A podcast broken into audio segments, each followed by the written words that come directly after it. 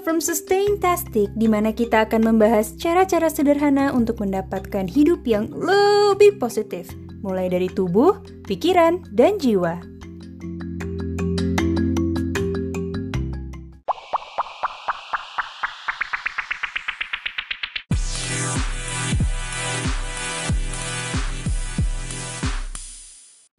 Siapa yang nggak mau tambahan rasa percaya diri?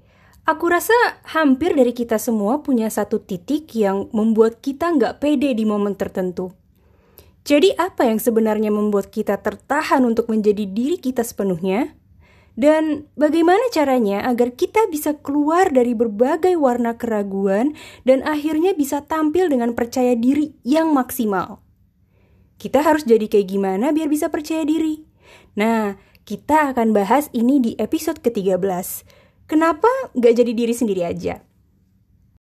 Banyak dari pemahaman kita dibangun dari lingkungan kita saat kecil.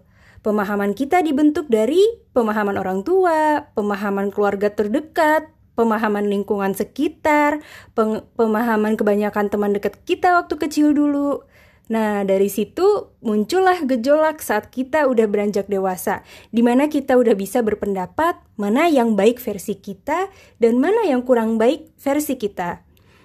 Dan gak sedikit dari hal yang kita sadarin itu gak sebahasa dengan pemahaman kita yang waktu itu dibangun pas masih kecil gitu. Nah, jadi di sini ada proses yang bisa kita bilang gejolak batin. Nah, jadi, kita membandingkan antara dua pemahaman, dan kita bingung nih mau pergi ke pemahaman yang mana, pemahaman yang dulu atau pemahaman baru yang baru kita temuin saat kita dewasa. Jadi, kita nih ya terutama yang udah lahir di tahun 90-an ke atas, kebanyakan dari kita sudah akrab dengan internet. Jadi kita pergi ke internet, ketemu dengan berbagai macam gaya hidup orang, ya kan? Di sosial media apalagi mudah banget uh, ngeliat orang-orang share bagaimana lifestyle mereka.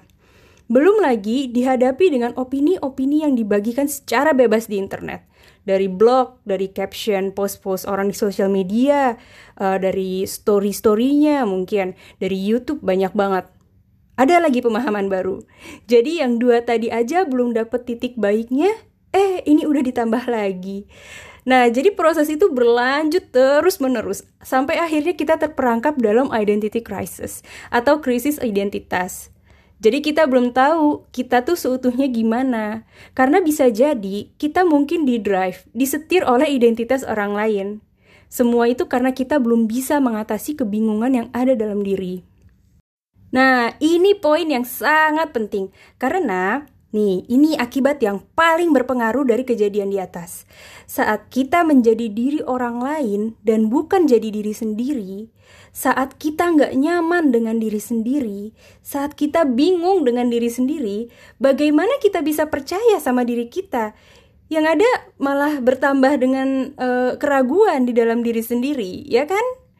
Tapi aku di sini untuk membawa berita baik untuk kita semua bahwa merubah pandangan terhadap diri kita itu sangat amat bisa dilakukan.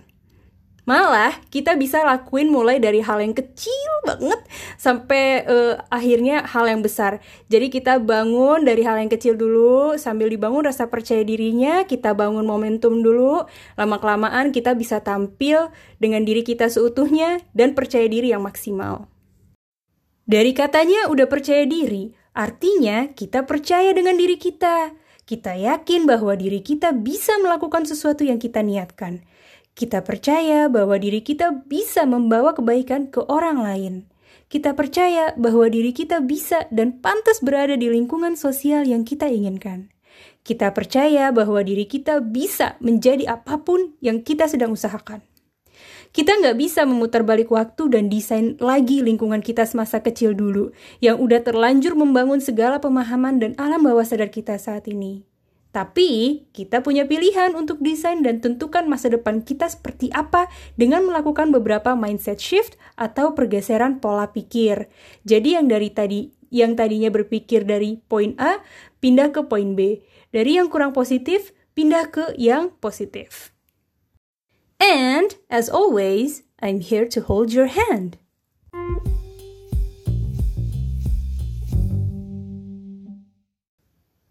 Yang pertama, fokus ke kelebihan. Fokus kita diatur oleh otak, oleh pikiran kita. Dan fokus itu benar-benar dalam kendali kita. Kita bisa belokin fokus ke kanan, kita juga bisa belokin fokus kita ke kiri. Bisa belokin ke positif, bisa belokin ke negatif. Nah, lebih mudah bagi kebanyakan dari kita untuk menjatuhkan fokus ke kekurangan kita sendiri. Nah, ini malah bukannya jadi percaya diri, tapi kita jadi ragu dengan diri sendiri, ya kan? Kira-kira nih, Gimana jadinya kalau misalnya kita fokus ke kelebihan kita? Oke, mungkin sampai sini ada yang berpikir, apa kelebihanku? Aku gagal terus, aku selalu dimarahin, ditegur, aku sering mempermalukan diri aku, dan lain-lain. Kalau kalian punya pemikiran seperti itu, aku pernah membahas tentang self-limiting belief atau kepercayaan-kepercayaan yang membatasi diri di episode 10. And by the way, Mencari kelebihan itu tugas dan tanggung jawab kita sendiri. Jadi jangan berharap orang lain yang menemukan atau menyebutkan ke kita. Kalau ada yang menyebutkan kelebihan kita, ya bagus, alhamdulillah. Tandanya kelebihan kita sebegitu menonjolnya sampai orang lain bisa merasakan dan mengakui itu. Tapi potensi kita itu ya kita yang bisa nemuin. Alat seperti tes minat bakat itu bisa membantu kita. Tapi dari pengalaman aku, bahkan aku sendiri bisa bentuk hasil dari tes minat bakatku tanpa berkata jujur selama tes itu. Jadi kuncinya adalah terbuka dulu dengan diri sendiri, jujur dengan diri sendiri. Apa yang kita suka lakukan? Aktivitas apa yang membuat kita merasa senang? Apa yang membuat kita selalu penasaran? Cari dulu ketertarikan kita apa. Dari situ, coba dikembangi, dikembangin. Misal, tertarik sama musik, coba belajar musik. Kalau di tengah jalan ternyata kurang nyaman, setidaknya kamu udah coba, kamu udah menanggapi rasa penasaran kamu juga. Dan ini merupakan bagian dari menghargai diri, yang ujungnya menambah rasa percaya diri. Jadi coba cari apa yang membuat kamu tertarik. Coba lakukan itu. Dalamin dan coba dikembangkan. Gak semua yang menarik perhatian kita adalah kelebihan kita, tapi setidaknya kita tahu bahwa kelebihan kita pasti berawal dari perhatian kita yang lebih ke suatu fokus. So take some time to figure out, ambil waktu untuk pelajarin apa yang menarik untuk kamu dan kualitas apa yang kamu punya untuk merealisasikan hal itu. Jadi nggak perlu sesuatu yang kamu langsung jago gitu ya. Semua kelebihan itu kan dimulai dari satu tingkat dan bisa dikembangkan ke tingkat yang lebih tinggi.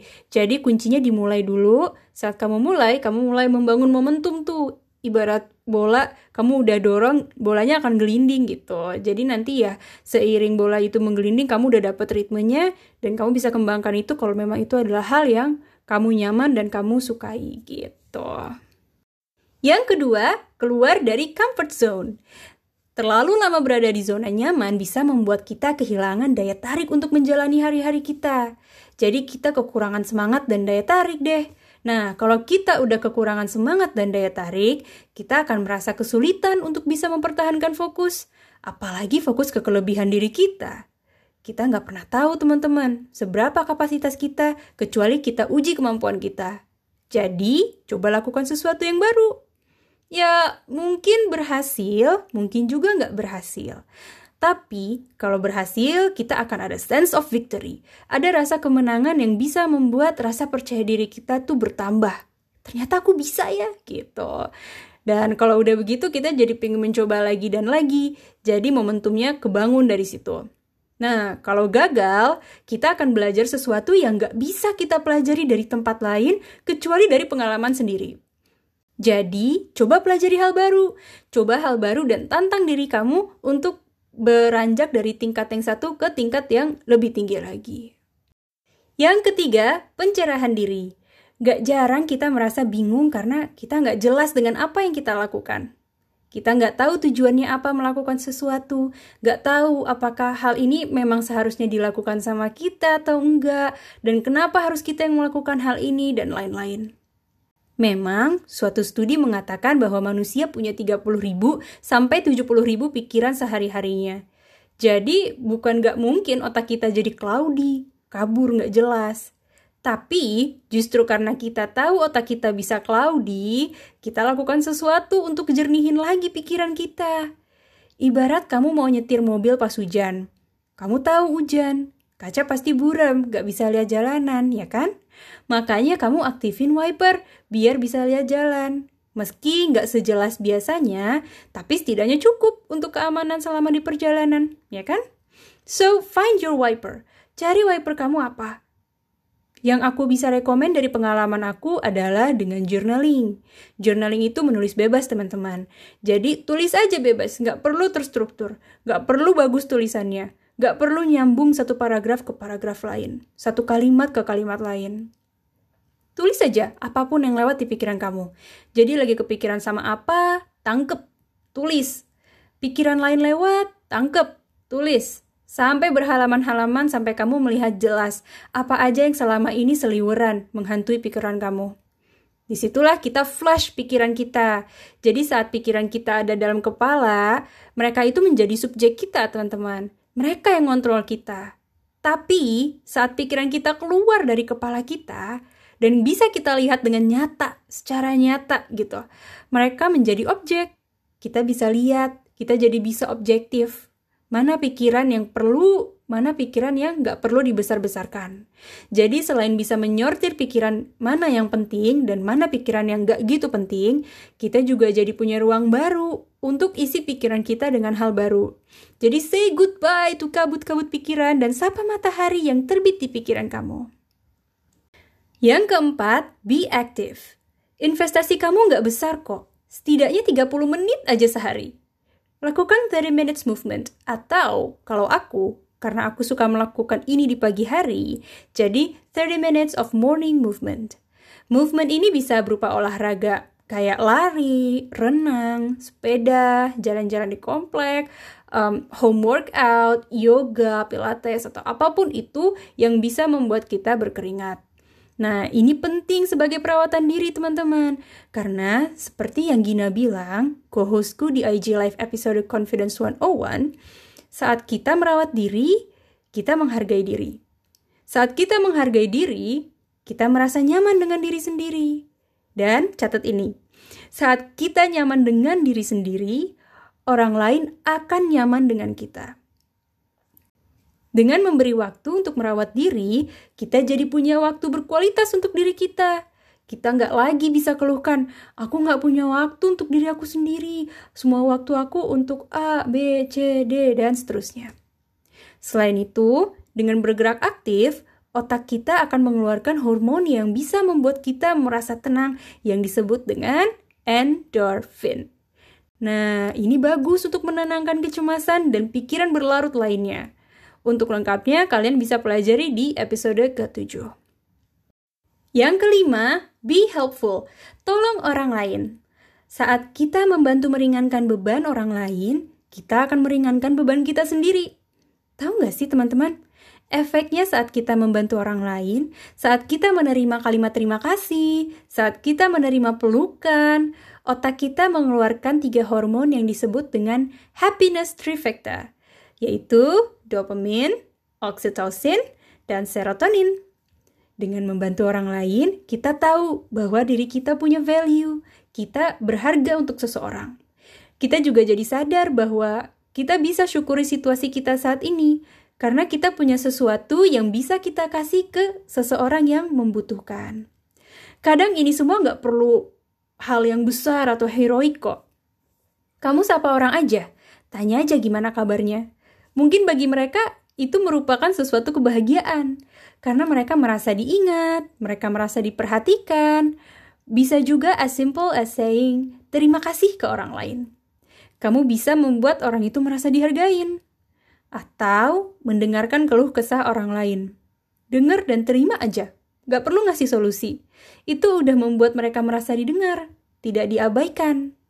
Jadi, yuk mulai berpikir, apa act of service-mu hari ini? Itu dia lima langkah yang bisa membantu kita membangun rasa percaya ke diri sendiri. Yes, bangun. Percaya diri itu kayak percaya dengan hal lain juga, harus dibangun. Dan kalau udah dibangun, harus kita rawat. Kamu bisa menjadi orang yang bermanfaat, bermakna, berharga bagi orang lain dengan menjadi diri kamu sepenuhnya. Karena apa?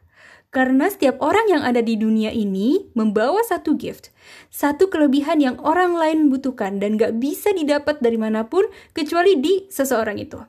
Dan ini termasuk kamu. Jadi, be yourself. Jadilah diri kamu sendiri. Bangun kepercayaan dengan diri sendiri. Dan jadilah diri kamu yang terbaik. And that's my gift for you today. Terima kasih ya udah mendengarkan Sustentastic. Follow Sustentastic untuk tips-tips powerful yang bisa mengingatkan kita untuk terus menjaga gaya hidup sehat. Sustentastic ada di Spotify, Google Podcast, Apple Podcast, dan RSS Feed. Oh iya, ngobrol yuk. Langsung sapa aku ya di Instagram at Anindish. A-N I-N-D-Y-S-C-H. I'll talk to you there soon. Bye!